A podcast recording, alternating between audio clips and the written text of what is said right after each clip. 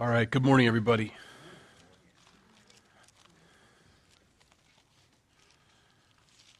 We'll be in Leviticus chapters 20 and 21 this morning if you want to turn there in your Bibles. Today, after second service, we'll be having some baptisms out at Mazingo. If you want to join us out there, probably around 1.30, 2 o'clock. Um, 1.30 be safer, probably. Uh, we'll be out there. And then, of course, not of course, um, if you want to stick around and swim or do whatever, that's kind of what our uh, activity will be for the afternoon instead of playing baseball or soccer or something. We're just going to stay out at the beach. So, um, anyway, that's where we'll be. Uh, that's going to be today at 1.30 out at Mazingo Beach. If you don't know how to get there, let me know, and we can try to give you some, uh, well, some directions. Hopefully you all know. All right. Leviticus chapter 20 is where God gives us some descriptions of sins that are um, worthy of the death penalty, basically. Um, he reinforces this. Remember, Leviticus is the, the book concerning the Levites. It's what it's for, to teach the Levites what they should enforce and how to enforce it. And um, I think it's really interesting for me as I go through Leviticus. I see the do's, the don'ts, and I see the, the how to's, and then I watch Jesus and how he walked perfectly in the law. And it really helps me understand how to interpret the law, how to live out the law, what it, what it would look like. And um, um, I think it helps greatly. Now, granted, he wrote the law um, and he changed many aspects of the law, which is important to understand. Um, as the author of the law, you can change things because parts of the law that we're reading here in Leviticus were intended to point to the Messiah um, and show the show the uncleanness without him. And then once Christ comes, you can see the change that's taken place in the law of what's been made cleansed or what's, what's been cleaned. Um, in fact, that's what he does with us. He tells us that, that he, uh, he washes us with the word of God like, like we're supposed to be, and it cleanses us. Okay? So we, we were defiled, we were unclean, but then we're cleansed, and now it's different, and we're no longer what we used to be. Um, and so you can see some of the parts of the law that are no, this is sin, and it's always going to be wrong to do. You can't ever do this. It's never, you're never going to get permission to do this thing I said you couldn't do back here. But as far as unclean things go, that can be cleansed, and so therefore it changes. And so you have two different kinds of things going on here in the law. Um, these, chapter 20, these are, these are death penalty. This is it. Um, the death penalty is a, a, well, it's a sore subject for a lot of people. A lot of Christians don't know where they stand on it. Um, when I first started being involved with pro life, I didn't realize what pro life meant. I thought it meant anti abortion, and it's not only anti abortion, it's also anti death penalty.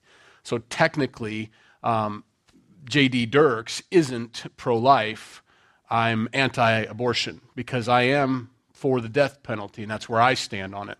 Um, and so technically, I can't be a pro lifer because, well, um, I, I, believe in the sanctity of innocent life, but I also believe in the justice needs to take place also. And I think to not do justice is, um, is as much of a sin as the sin itself. So that's where I stand.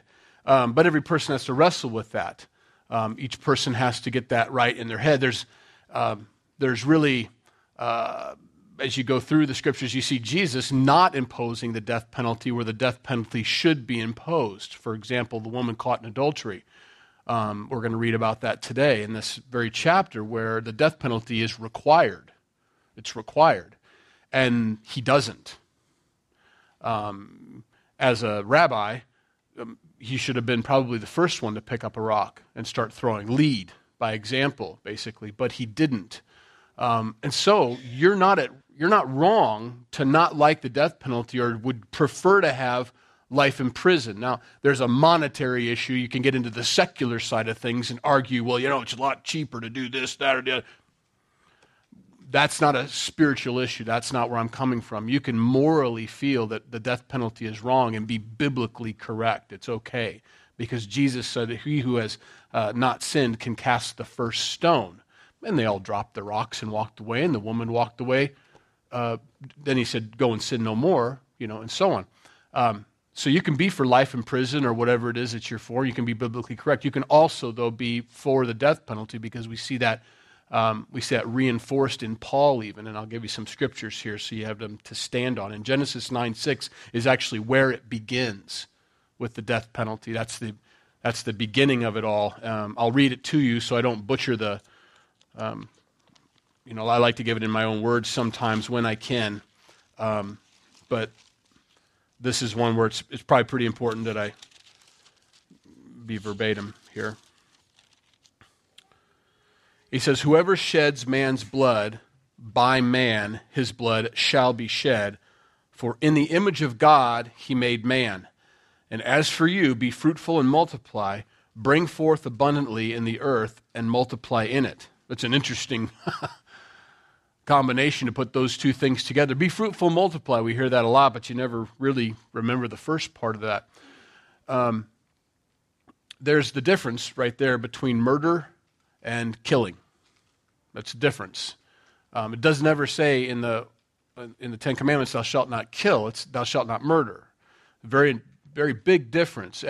Every one of our police officers carries what they would call back in the Bible days a sword. And it's meant as an instrument of righteousness. That instrument on the side of every police officer, hopefully, and on their ankle as well, I believe they have to carry a backup as well the same caliber. Um, that's required to be used and, and used only in as an instrument of righteousness uh, for the protection of others, uh, for the protection of the innocent. And um, so we have that. Um, God is the one that invented the death penalty. Man didn't invent the death penalty. It's not something that's, it's not a man thing, it's a, it's a God thing. Um, in Romans 13 1, Paul, when writing to the Romans, uh, reestablishes the Christian's walk and what they're supposed to do, or not reestablishes, um, establishes the Christian walk and what they're supposed to do is submitting to the authorities placed over you and the governments who, who don't bear the sword in vain. Uh, that's the sword we're talking about. We don't have swords today. I think, you know, that wouldn't probably work very well nowadays. We've, we've upgraded, if you want to put it that way, or downgraded. I don't know how you want to put it, but now we have weapons of uh, uh, guns and, and, whatever. And so they, they don't bear the gun in vain. Um, and so they're there for you, it says. The government's there for you. They're supposed to be. And that was Paul's, you know, there's a big debate. I don't know if the government's for me or not. When Paul wrote this, he was writing about a worse government than we've ever experienced before under Nero. Okay, a worse government than we've ever had. Um, you know, we're, we're sensitive of Americans, as Americans, to, uh, to governments that are, that are oppressive. You know, that's, that's, that's where we came from, you know. Um, and so we're very sensitive when we see that oppression start to rise again. We're like lemurs or, or whatever. You, what are those meerkats that kind of sit up? We're just, we're always alert. Hey, what did you say I couldn't do? We're very sensitive to that as Americans. And, and, and rightly so. Be on the alert, you know. Um, but Paul was writing to a group of folks that were living under unbelievable conditions and told them, Christians, to submit to the authorities placed over you as one who's been lifted up by God to be an authority over you. They don't bear the sword in vain. They're there for you, not against you. And live yourself, live, live your life in a quiet way. Um, and so um, that's there for them. But the sword is there, and he, he acknowledges that. Um, in Acts chapter 25, verse 11, Paul says to himself, so this is the Apostle Paul, Paul, he says, If I'm guilty of something worthy of death, I'm not going to walk away from that. I believe I should die. So he, he wasn't one saying, even if I'm worthy of death, you shouldn't do it because morally it's wrong and biblically you shouldn't do that. He, he acknowledged the fact that I, if I'm guilty of this, I'll, I'll walk myself up to whatever instrument of wrath they have for me because I believe I'm guilty and I should do that. Um, so even Paul understood the importance of, of the, the deterrent of, of the death penalty and also um, the, just, the, the justice that's involved there. Okay? So he's got that. And finally, I think this is very important, and I think it goes a lot deeper than we can get into it this morning, is that without the death penalty, none of us would be saved. None of us would be saved without the death penalty. Jesus Christ died on the cross for our sins he was executed. He had the death penalty imposed upon him. Without that, we none of us would have salvation. So, um, although you may be opposed to it morally, you have to acknowledge the fact that, boy, we've benefited from an innocent man dying unjust, well, justly because God put his wrath upon him instead of us. But you get where I'm going with this. What if you kill one innocent man? That's been done before, you know? And God can work all things together for good for those who love him and are called according to his purpose. And so he can use evil for good. He can use what Satan intended to be, ha ha ha, I've got you and I've, I've, I've got everybody now. And, and God has turned that on Satan and says, no, no, no, you don't understand. That's the beginning, not the end. Okay? So, some food for thought, some things to think about as we go through this chapter 20 uh, on the death penalty um, and, and the importance of it. Um, but uh, m- biblically, you're not in error either way. You really aren't. Um, so, um, verse 1. Then the Lord spoke to Moses, saying, Again, you shall say to the children of Israel, whoever of the children of Israel, or of the strangers who dwell in Israel, who gives any of his descendants to Moloch, he shall surely be put to death. The people of the land shall stone him with stones. I will set my face against that man and will cut him off from his people because he has given some of his descendants to Moloch to defile my sanctuary and profane my holy name. And if the people of the land should in any way hide their eyes from the man when he gives some of his descendants to Moloch, and they do not kill him, then I will set my face against that man and against his family, and I will cut him off from his people and all who prostitute themselves with him to commit harlotry with Moloch. And we described Moloch last week into what that was and likened it to the abortion issue today, um, the atrocity of abortion in our country today. It's the same, same thing. Here he says, You deserve death. Now, we don't come at it that way anymore. As, as, as someone who's anti abortion, we don't, we don't necessarily attack the mom of this child, the mother of this child, whereas God clearly says, if you offer up this child as a sacrifice, I require your blood of you. Now, that's meant to, because remember what, what would cause this and what the reasoning behind this was we're going to better our lives because of it. We're going to have our house blessed. Our next child will be a, a, more blessed child, a more full child, if we sacrifice this baby first. On the other hand, if you're going to die at the end of this ritual, that might deter you from thinking your life was going to be better if I just give up this baby. And I, that would be a deterrent, I would think, you know? Um, and so that's the idea. We don't want this happening. But then he also says, I don't want it spreading. So if you see this happening, if you see it taking place, and you don't do anything about it, and you hide your eyes from the very act itself, you're as guilty as the one who performed the act. And you deserve death as well. That's a big deal. That's a big deal. We don't see that in any other thing. But you can't turn your eye from it. You can't turn your eye from it. I struggled with this when I when I first got saved, and years after, actually. It took me a long time to figure out what is my role here then on this earth if I know every Saturday this is going to take place at these specific locations with these specific people. Am I obligated then to defend the fatherless? Am I obligated then to make sure? And I struggled for a long time. I thought, well, because it wouldn't be hard to follow through and make sure that doctor never did that again, you know or whatever. Um, it's not complicated. I, am surprised it doesn't happen more often, actually. It happens once in a while, but not very often. I'm surprised that it doesn't take place more often because it's not a complicated issue or difficult thing to accomplish. Except something restrained me. Something restrained me back then. I was like, well, I don't know. I, I mean, Bible's pretty clear. It says I, I could. And I had to struggle with this and wrestle with this. And why don't I? Why do I feel this? I'm not worried about getting in trouble. I wasn't worried about any of those things. What is it that causes me to stop and pause? And that's when you come into those scriptures. You come into those moments where God says, No, no, no, you don't understand. It's a, it's a bigger issue. I wanted this to stop because I didn't want them to begin to worship Moloch and turn their eyes from me and that all be lost. I need this example. I need this nation to be the example for me. I need them to see what it's like to have a relationship with me. And so I need them to be pure. Now, he's not imposing this on anybody else. Now, he's evicting the people out of the land that would do these things. He says as much. But I, I, I don't want this happening in the nation of Israel. And so I want you to stop this. I need you to be the, the restraining force as far as sin goes. You make sure that there's no more sin. You make sure it all stops. I expect you to police yourselves, basically. So, what's changed now? Well, you read that about Jesus, and you read him not inflicting these things. Why didn't he? You know, why didn't he stone the woman who's caught in adultery? Certainly would have been within the bounds of law. I know the man wasn't there, and people like to focus on that. It doesn't make any difference. They could catch that guy later. Maybe he was fast, and they were all old and couldn't catch him, and they just caught her.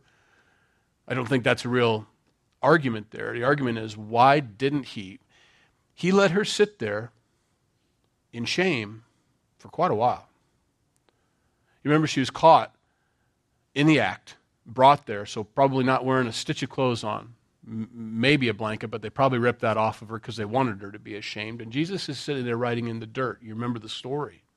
For a long time, she sits there uncovered. For a long time, she sits there in that place of guilt and as they began to get ready to throw rocks, and they asked him the question because they wanted to see if they could catch him in this act, and, and it's because they knew he's a loving, kind person. They thought, well, how's he going to get out of this without breaking the law? And he didn't. He simply said, whichever of you hasn't sinned, who doesn't deserve what she's about to get, go ahead and throw the first rock. And they didn't. They all dropped him. And then he went to her and confronted her about it. He says, Where are your accusers? There aren't any, neither do I condemn you, he said. Hmm. He should have, but he didn't. He was able to do that, and he, he let her go, but he didn't let her go without saying first, Go and sin no more. I'm not giving you permission. I'm not giving you the okay for this. This sin isn't now available for all to enjoy now that I've come as the Messiah. No, the law remains, the truth remains that this is sin but I don't want you to do it anymore, and there's no wrath imposed upon you. Now, there's no way for her to believe on Jesus Christ for her salvation. There's no way for her to be technically a New Testament saint at this point because he hasn't died, he hasn't resurrected. There's nothing, there's no blood to plead over your sins. There's no blood to wash you yet. It hasn't happened yet. And this helps.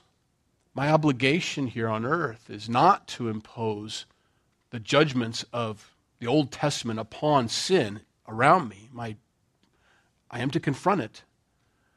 I am to call people on it, but I'm also to let them know that they're forgiven or can be forgiven. And then to go and do it no more. That's what I'm called to do. It's a, it's a much more difficult ministry. It would be easy to just take shots at everybody in the middle of their sin, you know? Oh, sinning, pff, sinning. Pff. It'd be easy. This is different. God's called us to a much more difficult ministry, a much more comprehensive ministry, a ministry that saves people. Remember, that's the mission that Christ was on. I'm on a mission to save people. I haven't come here to judge yet. I will come to judge, but I haven't come here to judge yet. I've come to save the lost. His first coming had nothing to do with judgment, it has everything to do with saving people. That, we're still in that place as Christians. I'm not here to worry about that stuff. I'm not here to stop sin. Now, so what do you do? Do you just sit there when something's happening? No, of course not. You defend. You defend, of course. Like if my wife was in trouble or my kids were in trouble, of course you'd defend them. You're supposed to. You're called to that. You'd be worse than an unbeliever if you didn't take care of your family in that way. But I don't walk around and find people to get. That's the idea, okay?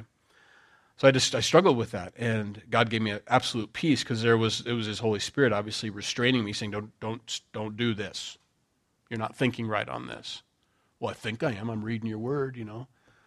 And I pay attention to those moments where the Holy Spirit gives me pause and says, "No, wait, no, we've got some. This is time for class. It's time for school. Sit down." All right, I'm teachable. You bet. Show me where I'm wrong. You know, teach. And uh, he did. He taught me.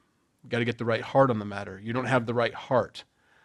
So, that's the thing. Don't turn your eyes from it. I don't want this spreading. I don't want this going in. I want you to be an example to the people. Um, I want you to be seen as the world watches you worship me. Verse 6. And the person who turns to uh, mediums or familiar spirits to prostitute himself with them, I will set my face against that person and cut them off from his people. Consecrate yourselves, therefore, and be holy, for I am the Lord your God. And you shall keep my statutes and perform them. I am the Lord who uh, sanctifies you. I don't want you going off and doing that, going to palm readers and crystal ball folk and people that do funny things and incantations and witches and so on. I don't want you doing that sort of thing. That's what they did. I don't want you doing that. Um, you're prostituting yourself against them. That's the biggest thing. He said that twice now. I don't want you to go to others. I want you to come to me. If you want to know about your future, if you want to know about your destiny, if you want to know where I'm taking you, talk to me about it as I'm the author and finisher of your faith. You don't need to go to these other places and find out what kind of day am I going to have today. I better check page three or whatever page it's on. I don't know what page it's on. The horoscopes. You know, I'm a Scorpio, therefore I'm I'm you know. First of all, it's a bunch of garbage. Oh, I don't know if you've ever read them before, but second of all, even if it was factual, my day is going to be exactly how God wanted my day to be, and I better learn how to walk in that day. I better learn how to be like Christ no matter what's coming my way. I can't change that, as the horoscope would suggest. I need to be like Christ wherever I go. Now, here's an interesting thing you're supposed to kill this person. You're not supposed to turn to him and later on, he's going to tell you to kill these people when you see them doing these things. It's an interesting thing. This woman that Paul runs into that was a, a diviner. She was a slave girl from some wealthy guys, and they would prostitute her in the sense that they would make money off of her. And she saw these guys coming into town, and she would follow them around under the influence of this demonic spirit and cry out, These guys proclaim the way of the Most High. They did it over and over again. There's nothing wrong with the message, but she must have been a screeching pain in the rear for Paul because it said, Paul, greatly annoyed, turned to her and he cast this demon out of her. Shouldn't he have just picked up rocks and started throwing rocks at her? I mean, that's really what you do. That, that'd solve it. Let's get a bunch of rocks and make sure. That's what the law said, and Paul knew the law, but he didn't. Another clue for us as Christians how we're supposed to walk in the New Testament in light of the cross. We're healers. We can cast these things out. We can change things. We don't have to put up with them anymore. Now, I don't know why he waited so long to do it, but finally, he thought it was time.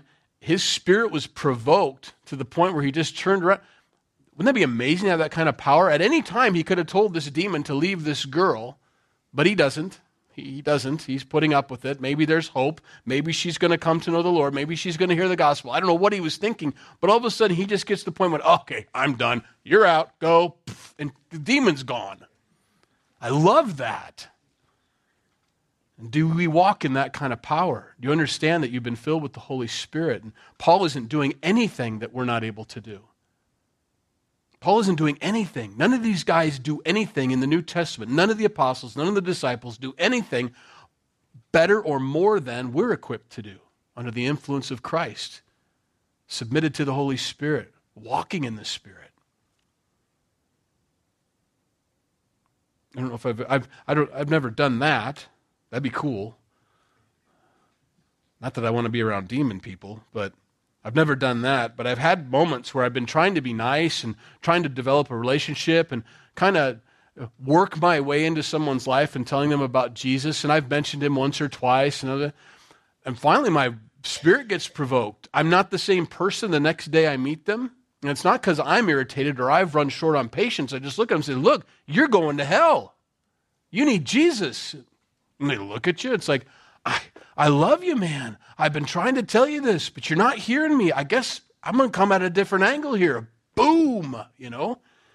You need him like I need him, you know. Not self-righteous, but just uh, and I needed that. That's what that's what that's how God got me. He gave me a roommate that just looked at me and said, "You're going to hell." No, I'm not. And we'd argue back and forth. I, I'm, I was going to hell. I think you're going to hell too. The Bible says this. You're going to hell. Go to sleep, Brian. You know, he was on the bottom rack. I was on the top rack. You lay there and stare at the ceiling all night long, going to hell, huh? It worked. It worked. But he had tried, he had tried, he you know loved me and brought me to the uh, you know the overseas Christian fellowship outside the, the, the base there, and he did everything he could to get me to you know finally he just saw that he, look this guy's dim, he ain't seeing. You're going to hell. Thanks, buddy. You know, it works. Sometimes there's a time for that. I wait for the being provoked by the Holy Spirit, but because it works when He's in charge, when He's orchestrating the ministry. Verse 9 For everyone who curses his father or his mother shall surely be put to death.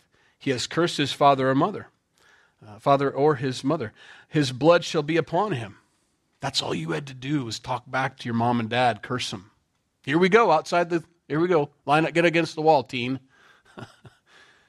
Imagine what kind of purifying effect that had on all the other teens. You know, I'm not saying we should reinstitute that, but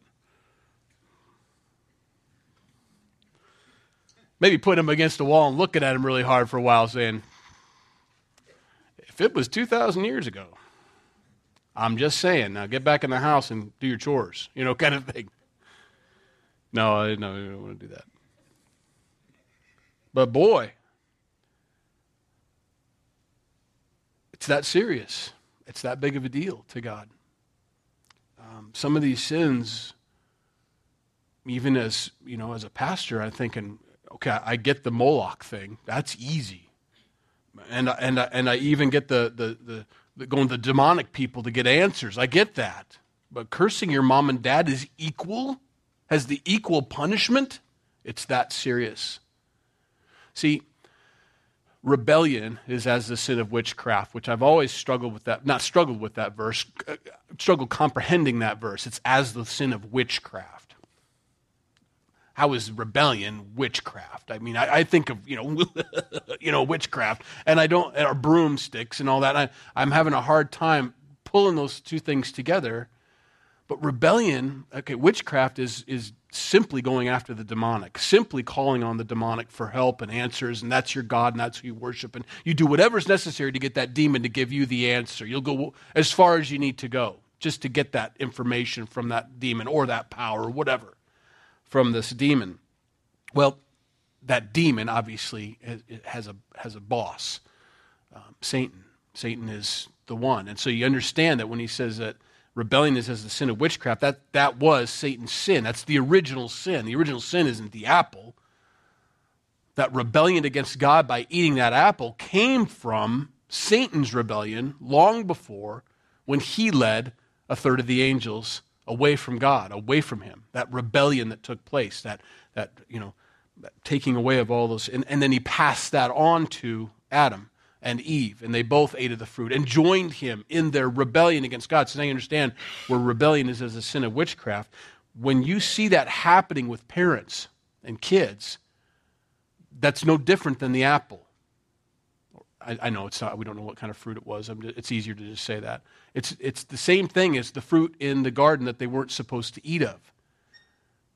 I don't want you to be rebellious against your mom and dad, but they are which means they're going in the wrong direction. They're going towards Satan. They're listening and whispering, the whisperings in their ear, and they're paying attention to that when they shouldn't be listening to him. Guard yourself against that. Kids, and we're all kids of somebody, you know. Guard yourself against that rebellion against your parents. Um, it's as the sin of witchcraft. It is the same as following after Satan. It's no better than or easier than what they did in the garden with the fruit. Verse 10 The man who commits adultery with another man's wife, he who commits adultery with his neighbor's wife, the adulterer and the adulteress shall surely be put to death, both. Um, and we've discussed that. That's never okay. That's never going to be okay. Jesus has already solidified that. You, you can't go and sin no more, it's still sin. And I say that because there's a list of things we're going to go through here that are still sin. The sin hasn't been approved, it hasn't been changed. It's still sin, it's still wrong. The man who lies with his father's wife, now he's talked about adultery, now we're moving into incest. The man who lies with his father's wife has uncovered his father's nakedness. Both of them shall surely be put to death. Their blood shall be upon them. If a man lies with his daughter in law, both of them shall surely be put to death. They have committed perversion, their blood shall be upon them. So, no incest at all. Ever. It's never allowed, it's never okay. If a man lies with a male as he lies with a woman, both of them have committed an abomination. They shall surely be put to death. Their blood shall be upon them. That's never changed. It's still the same today. Homosexuality is still the same sin as it was in the Old Testament. It hasn't been approved. Of course, there's grace. Of course, there's mercy. Of course, there's the same forgiveness as the woman caught in adultery. He who has not sinned may cast the first stone. Remember that when we're dealing with that. Some of you are like, Amen, brother, talk about homosexuality. Tell them how wrong it is. Well, okay. But you can't throw rocks either at them because you're as guilty as they are. But they do need the same saving grace of Jesus Christ as you did. And it's just as forgivable as all of your sins, but still sin. And that's what Satan tries to do. He tries to change what was sin to not be sin. In our minds, he tries to move us from the place where that is horrible and that isn't horrible. He wants to change our minds about that. Be careful about that. God's word is true. Every man's a liar, and Satan is the father of lies. And we've got to be careful what we're listening to, especially today. If a man marries a woman and her mother, it is wickedness. They shall be burned with fire, both he and they, that there may be no wickedness among you. If a man mates with an animal, he shall surely be put to death, and you shall kill the animal.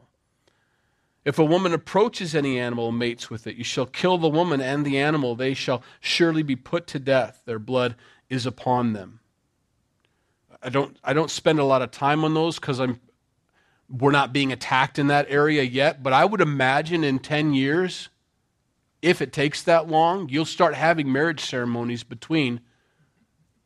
Yeah, we laugh. We, that's crazy, you know? Wow, I can't believe that. But we're already doing that for one of these in the list. It won't be long before the next thing happens. Or you could marry yourself, or you can marry an animal because it's your favorite pet. And who are you to say what love is and what love isn't? I mean, why are we fighting love so much? Shouldn't we just fight evil? What's wrong with love? And I love my dog. Um, so I don't spend a lot of time on this. Unfortunately, though, if the Lord tarries and I'm here 10 years from now, I would imagine I'll have to spend time on verse 15 and tell people, yeah, no, I can't perform that ceremony. It goes against my Christian beliefs that I can't marry you and your horse or you and your donkey or you and your cat or whatever it is that you got going on there. I can't do it. That's discrimination. Yep, uh, know. So later on, we'll spend time on that. Hopefully, the Lord will return before then, but who knows? Verse 17 If a man takes his sister, um, his father's daughter or his mother's daughter and sees her nakedness. So we're going over some of the th- same things we did last week, and so um, I might, um, you know, go quickly. Cut off the sight of the people. He, he has uncovered his sister's nakedness. You can't do that. Still, no more incest. If a man lies with a woman during her sickness and uncovers her nakedness, he has exposed her flow, and she has uncovered her, uncovered the flow of her blood. Both of them shall be cut off from their people. Um, yeah, um, still sin. 19, you shall not uncover the nakedness of your mother's sister, nor of your father's sister, for that would uncover his near of kin. They shall bear their guilt. If a man lies with his uncle's wife, he has uncovered his uncle's nakedness. They shall bear their sin. They shall die childless. If a man takes his brother's wife, it is an unclean thing. He has uncovered his brother's nakedness. They shall be childless. So, um, we see that taking place there, um, obviously. When it comes to the death penalty, I guess my before we move on, we're, we're going to finish this chapter up, but then we're going to move on to the chapter 21. Keep in mind Ananias and Sapphira. That's in the church. That's done by the Holy Spirit, not by man. Um, and they lied to the Holy Spirit about what they were doing as far as financial things going and, and putting on a face and, um, and all. And they both died in the church at the hand of the Holy Spirit, though, not at the hand of Peter. Um, but he did let them know what was about to happen to them. So obviously there was a conversation going on. You know, God knew. and told Peter, and so that took place. So keep that in mind. God may. He may step in and stop sin in the church. He may step in and do things. I've seen some interesting things in the ministry, people that were in the way. Um, but I've learned I don't have to do a thing to get them out of the way. God, God moves people out of the way one way or another. Um, I remember when we were trying to get the radio station in, uh, we were trying to get a permit. It's not ours anymore. It's 93.5. It's somebody else's now. But when we were trying to get that permit for that station, um, there was this guy in the FCA or FCC, FCA, sorry, FCC. Just, just did nope, nope, nope. We're like, okay, God, you're bigger than this guy. Do whatever you got to do. Died the next week of a heart attack. We got our license the next week after that very careful about prayers now, you know. Look, there's a lot of people that needed the gospel. And I'm not saying, oh, that's an interesting coincidence, JD. Mm-hmm. It was an interesting coincidence. All I know is we got our station and that guy ain't around anymore. Be very careful, you know. I want to be very careful where I stand with God and and and I want to be in I want to be walking in his way. I don't want to be in his way. Does that make sense? Um, so if the Holy Spirit wants to step in and do something, of course he can. Um, but it's great to give God room to do that. I don't have to defend myself. I don't have to be the one to, uh, you know, bring retaliation against somebody or, or wish. I don't have to do anything like that. I just say, God, look, we're doing this out of obedience to you, and they're not letting us. If this is a closed door, great. If it's an open door that someone's standing in the doorway and they're in the way, would you remove them so that we can go through where you've called us to go? And Either way, it's fine with me. I just want to be obedient to God. But we don't have to um, be those people that are making our way. We don't have to elbow our way through this world. He just kind of parts the waters for us and then closes them up if anybody wants to pursue us and, and all. It's, it's, a, it's a great walk. Verse 22 You shall therefore keep all my statutes and all my judgments and perform them, that the land where I am bringing you to dwell may not vomit you out. And you shall not walk in the statutes of the nation which I am casting out before you, for they commit all these things, and therefore I abhor them. But I have said to you, You shall inherit their land, and I will give it to you to possess, a land flowing with milk and honey. I am the Lord your God, who has separated you from the peoples.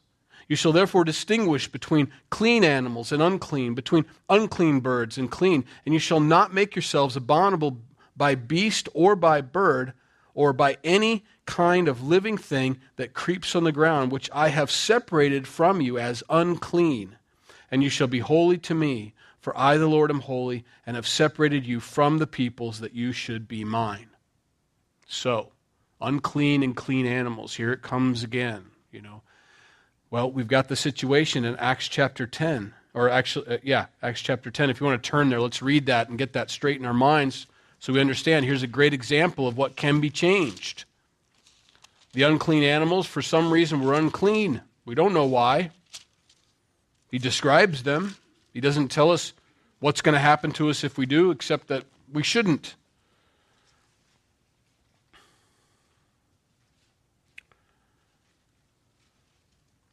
God says this very simple verse after he's let this sheet down in front of Peter with all the unclean animals in it and the creeping things. And he told Peter to go ahead, rise, kill, and eat. Peter, thinking it was a test, said, No, I've never done anything like that before. God responds with, What God has cleansed, you, sh- you must not call common. This was done three times, and the object was taken up into heaven again. You can eat these things now. I've cleansed them. Likewise, now follow me, back here, when we've been discussing this in chapter 20, where the there's the Israelites. I want you to be separate. I want you to be eating clean and uh, animals only because I want you to be different from the Gentiles all around you. I want you to be separate. I want you to look different. Well, we have this over here because I'm cleansing all those animals because now there is no distinction anymore between an Israelite and a Jew. We give the gospel to the Israelites first because they have rights to it, but the Gentiles get it equally. And so I've cleansed it. I've changed this portion of the law. You can now eat both kinds of animals as well as give the gospel to both kinds of people. He's changing chapter 20 here in chapter 10 of Acts. It's clean now. I've cleansed it. It's happened. Because if you were to continue living under the rules of 20, that means you're still making a distinction between Israelites and Gentiles, and I don't want you to make that distinction anymore. There is no more Jew. There is no more Gentile, he tells us. There is no more male. There is no more female. And so on. You can't keep following that law and not have a funny opinion about the Gentiles. Therefore, I'm changing it. Very important. Very important. Okay, he finishes up here in 27 a man or a woman who is a medium. So you've got that we've dealt with the people who went to the mediums, and then we're going to deal with the people who are. A man or a woman who is a medium or who, who has familiar spirits. It's a funny way to put that, isn't it? Uh, familiar spirits, demonic spirits, spirits that are um, you know closer to us in nature than closer to God in nature. Maybe that's a great way to explain that familiar word. Shall surely be put to death. They shall stone them with stones. Their blood shall be upon them. In other words, they're not allowed to live. They're not allowed to continue with their business. Okay, chapter 21. And the Lord said to Moses, Speak to the priests, the sons of Aaron, and say to them, None shall defile himself for the dead among his people, except for his relatives who are nearest to him. So now we're talking about burying the dead, taking care of the dead, washing the dead, embalming the dead, making sure they get in their tombs, and so on. Really, as a priest, you were supposed to steer clear of that unless unless it's a near relative. And that was just for the priests. The high priests have a higher standard, but the priests weren't allowed to do that. I don't want you to defile yourself with dead people. None shall defile himself for the dead among his people except for his relatives who are nearest to him his mother, his father, his son, his daughter, his brother, also his virgin sister who is near to him. If she's not a virgin, if she's been married, that's her husband's responsibility. You need to stay away still. They'll take care of the body and all. But if she's not been married, it is your responsibility. Go ahead. Otherwise, he shall not defile himself, being a chief man among his people, to profane himself. I, I want you to be an example. I want you to look the part. I want you to be above. That hasn't changed, honestly. Um, as a priest, as a high priest, as a, as a believer in Jesus Christ, and God's made you a king and priest, you're called to this, to be higher, to be different, to not defile yourselves. All things are lawful, but not all things are profitable. Is one of those times where I, I, I, I want to have this example for the people to follow. I want to be that. We represent Christ. We are to look like him. We're to walk like him and act like him. It doesn't do any good. And there's a move in the church to let's just be real. Of course, you should be real in church. I'm not, a, I'm, not, I'm not for putting on faces, but I do appreciate the fact that we walk righteously when we're together like this. I'm glad we're not, hey, I'm just opening a can of beer in the back row here, just being real, man. But I don't think so. no, we're not going to do that. Um, I, you know, I, and, and any other out there, maybe bringing my mom to church who's now my wife, which Paul had to deal with the Corinthian church. No, no, no, it's not okay. It's sin. I'm all for being real, but I'm also for being washed and cleansed and transformed and being holy like my God is holy. We need to be there. We need to get there. We need to be working towards it, not boasting in our sin. And you see that. You see that. Well, I'm just saved. I, I still cuss. I still do all these things. The very fact that you had to qualify it and tell me that you're still using that language tells me you know you're not supposed to use that language, and yet you willingly are doing it anyway, which tells me you've got a heart issue that needs to be dealt with. You can't be in a position of authority or leadership. It needs to be changed. Obviously, God's trying to change you, but you're unwilling to acknowledge that. That has to be there. We see these same attributes. Well, let me, I'm getting ahead of myself. Verse 9, we'll cover that. They shall not make any bald place on their heads, nor shall they shave the edges of their beard, nor make any cuttings in their flesh. They shall be holy to their God, and not profane the name of their God, for they offer the offerings of the Lord made by fire, and the bread of their God. Therefore they shall be holy. They shall not take a wife who is a harlot or a defiled woman, nor shall they take a woman divorced from her husband for the priest is holy to God. Therefore, you shall consecrate him, for he offers the bread of your God. He shall be holy to you, for I, the Lord, who sanctify you, am holy. The daughter of any priest, if she profanes herself by playing the harlot, she profanes her father. She shall, she shall be burned with fire. No, it's not allowed. That needs to be cleansed and taken care of. I always think of Hosea when I read that. It's different. He's a prophet. But he was called by God to take a harlot as a wife. He was called by God to have children by this woman. He was called by God to buy her off the auction block when she left him for other men to seek her fortune by getting money from all these guys that she was sleeping with. He was called to that ministry. Interesting. That's a ministry that God's called him to that's obviously not a priest. It's a whole different thing. Being a prophet, they're not the same thing. But he's also trying to teach the nation of Israel something by being a living example of what they look like and what I don't like.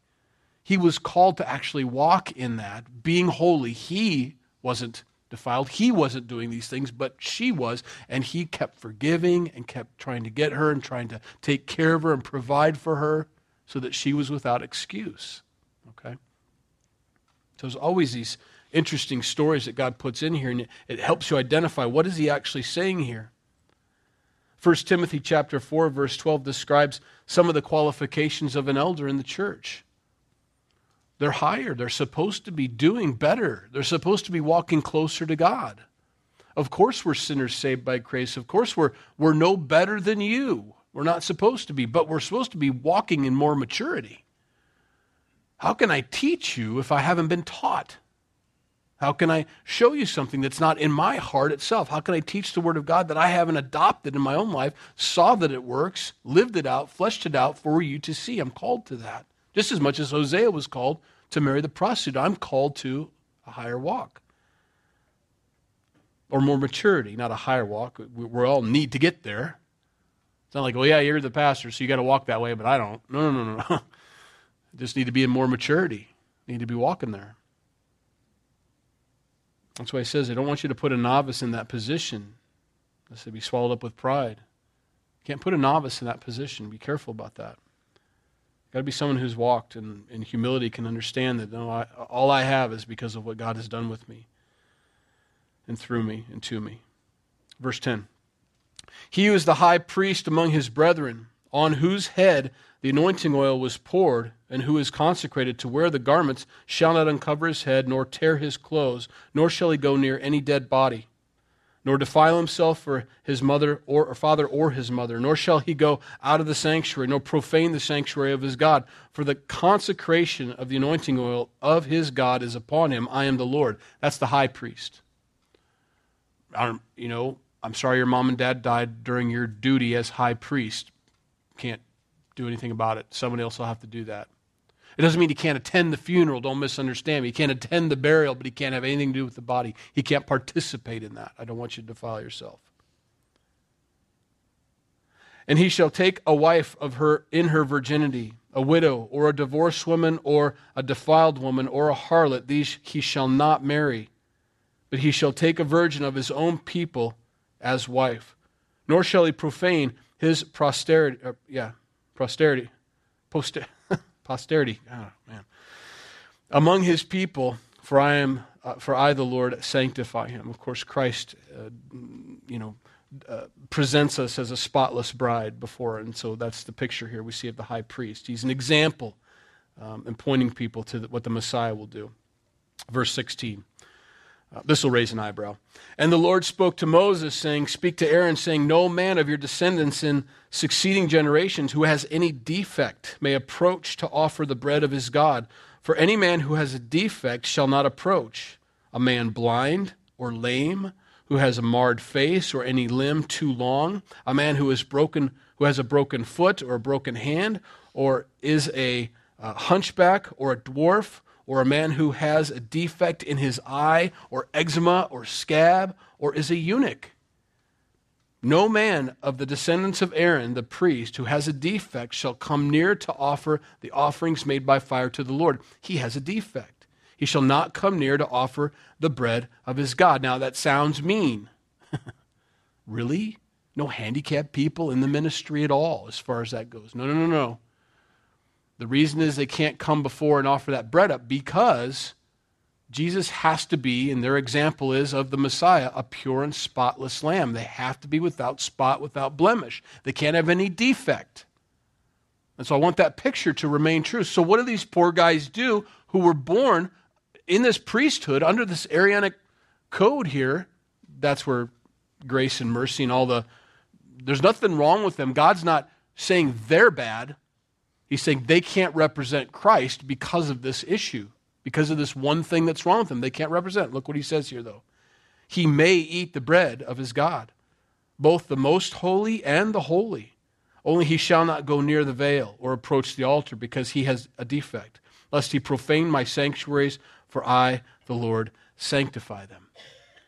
He still gets all the benefits. He's still in that tribe. He's still always a part of that. He just can't do this one part in the ministry. You can't represent the one who goes before God in front of the people with a defect because Christ is going to be that one. He, he didn't have any defects, he didn't have any flaws. So you have to have that picture there. And Moses told it to Aaron and his sons and to all the children of Israel. And so everybody knows the rules now, and so do we. Hopefully, God gets our minds right on things. That's why we come to the Bible. You know, maybe you're challenged in some things this morning. You know, well, I don't think I believed that when I came in the door. Well, now you know God's heart on the matter, and you know what the scriptures say about it. And you've called yourself a Christian, or you've named yourself a Christian. Do you want to continue to walk in that, or do you want to ignore parts of it? Do you want to be obedient to God's word or not be obedient to God's word? It's a choice you have to make. You still, but we see where God stands on it. God has his reasons behind these things. It's very pure. He's, he, he's full of love. He, he is love. He's very gracious and merciful. He's got a plan for us. He knows what our best path is on this earth. And he's just told us several things here that aren't the best. There's a better way. And we need to be obedient to those things. And so we stand in God's judgment. We stand under God's authority here in His Word. And uh, it's a safe place to be. It's a great place to be. It's where you abound. It's where you abound. Let's pray. Lord, we thank you for your Word. We thank you that it's purifying, it cleanses us and washes us. And um, some of us got scrubbed a little bit this morning. And we thank you for that. We didn't realize we were dirty behind the ears or we had that other thing going on. And thank you for cleansing us with your word this morning. We pray that you continue to do that, that, that would never change, that we constantly be washed with your word, Lord. We want to be like you. We want to have uh, a relationship with you. It's pure. We want to be holy because you're holy. And we don't know what that's look like, what that looks like unless we look at you. That's what holiness looks like. You are holiness. You look like holiness. And so, God, we, we want that because you've called us to that. And so we submit to you today. These areas where our minds needed to be changed on the matter, we pray that our hearts would follow God, that we would truly understand the heart of our God, you, and um, be obedient to you and, and, and have all the benefits and fruits from that, being obedient to your word. Lord, for those that didn't know you this morning but want to become your children, that want to be adopted into your family, Lord, we know that our sins have separated us from you. We know that the things we did, we deserve those rocks thrown at us, Lord. But here we sit at your feet, naked and ashamed, and yet you don't condemn us. You don't want us to sin anymore, but you don't condemn us. You've came to save us, and we thank you for that. That all my sins were nailed to that cross with you 2,000 years ago. They all were nailed there. And that you died for my sins so that I can have a righteous walk with you, so I can have your righteousness imputed to me. That I have entrance into heaven now. I can live forever with God because of what you've done, and I accept you as my Lord and Savior. I believe on you, and I trust in you. And so, Lord, help me to submit all of my life to you. Not just this one moment where I understand that I've been separated from God because of my sins, but also I want to remove these sins. I don't want to continue to walk in them. I don't want to sin anymore. And so, God, remove these things from my life. I want to be holy and pure. I don't want to accept them as just a part of me or how I was made, God. I, I, acknowledge them as sin, and it's not how I was made. That was not how I was intended to walk with you.